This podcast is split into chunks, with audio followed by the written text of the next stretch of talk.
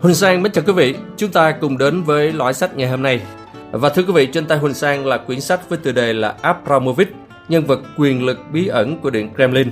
Đây là quyển sách của tác giả Dominic Midgley và Chris Hutchins do nhà xuất bản Thể dục Thể thao cùng với Alphabooks phát hành, đề cập đến nhân vật tỷ phú người Nga Abramovich.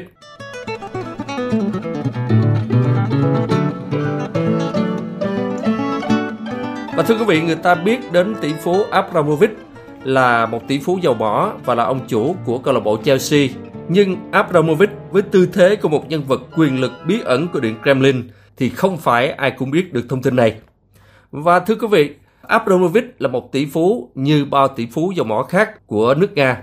Tuy nhiên, ở vào cái thời kỳ mà Boris Yeltsin để cho các tỷ phú tác oai tác quái và thậm chí là chi phối nền kinh tế của nước Nga, nắm hết những phần tài sản lớn của nước Nga, thì Vladimir Putin xuất hiện. Ở thời kỳ đầu đó thì chính Vladimir Putin sau khi được chuyển giao quyền lực từ Boris Yeltsin đã hạn chế tầm ảnh hưởng của các tỷ phú Nga, và ông đã có những bước đi rất cụ thể, thậm chí có nhiều tỷ phú phải vào tù khi chống đối ông, nếu không thì phải bỏ ra nước ngoài. Trong cái bối cảnh như vậy thì Abramovich lại rất được lòng cả Boris Yeltsin và sau này là Vladimir Putin, tổng thống hiện thời của nước Nga. Và để làm được điều đó, Abramovich phải có những cái cách riêng của ông.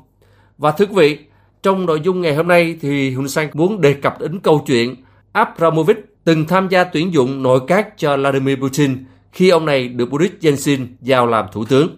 Câu chuyện như sau. Một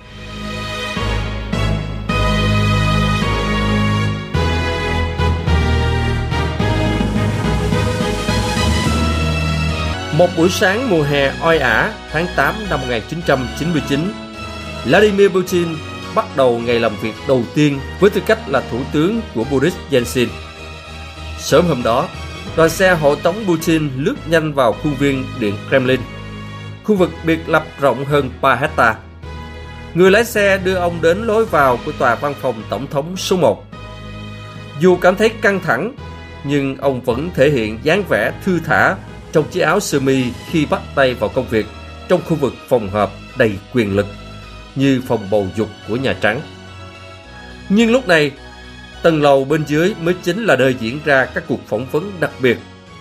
Các chính trị gia cao cấp đi lại trong dãy hành lang khi chờ được gọi phỏng vấn tại một căn phòng kín.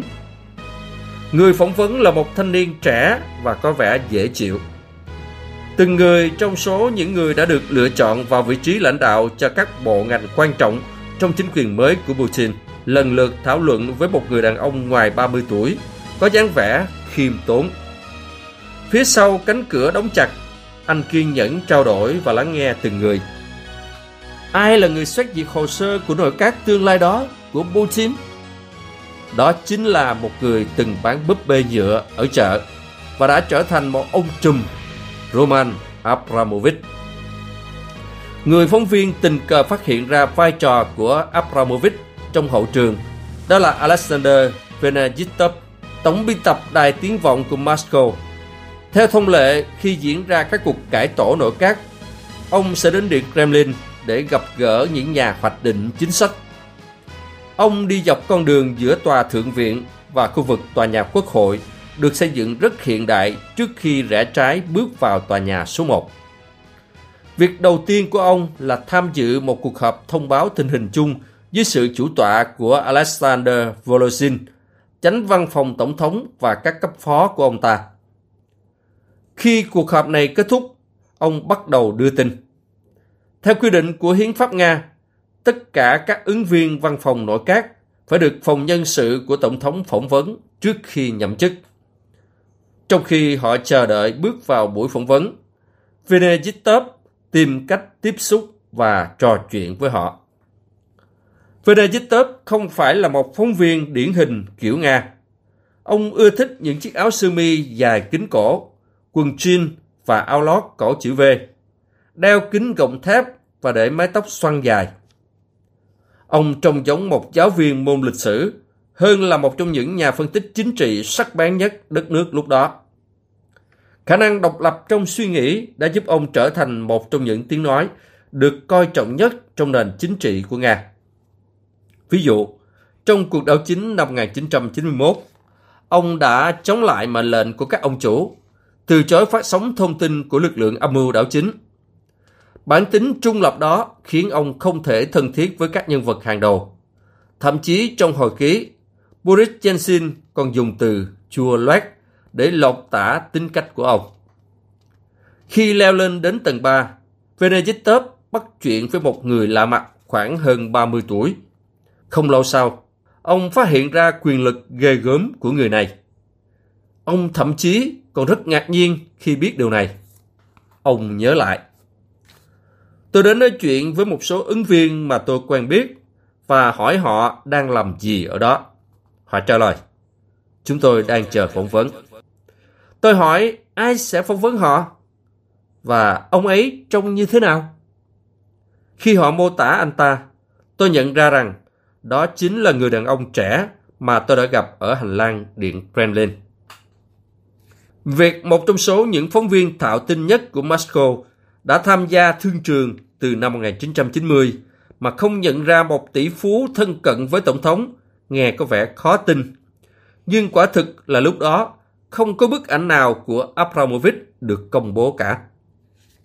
Trên thực tế, khi tin tức về quyền lực và ảnh hưởng của ông trùm này bắt đầu lan ra, biên tập viên các báo buộc phải sử dụng ảnh vẽ chân dung Abramovich cho các họa sĩ thực hiện, cho đến khi có ai đó đã chụp lén được một bức ảnh của ông trùm giàu có mà khiêm tốn này. Mặc dù từ năm 1999, các ứng viên tham gia vào chính quyền của Putin đều phải trải qua cuộc phỏng vấn của Abramovich, nhưng đến tháng 12 năm 2003, Abramovich vẫn kiên trì con đường của một doanh nhân thay vì của một chính trị gia. Theo Venezhitov thì, trong cuộc gặp gần đây nhất với tôi, Abramovich nhấn mạnh, Alexei, tôi cam đoan với anh là tôi không thích chính trị.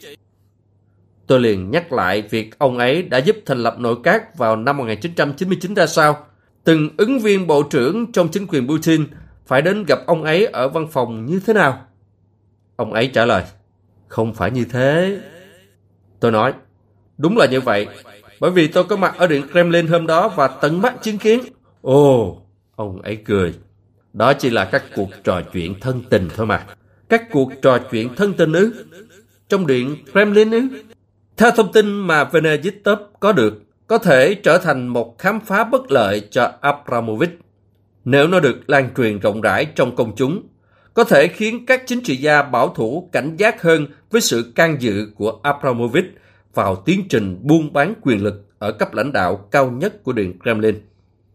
May cho Abramovich, anh có thể tin cậy vào sự sáng suốt của Venezhitov và cho đến tận bây giờ.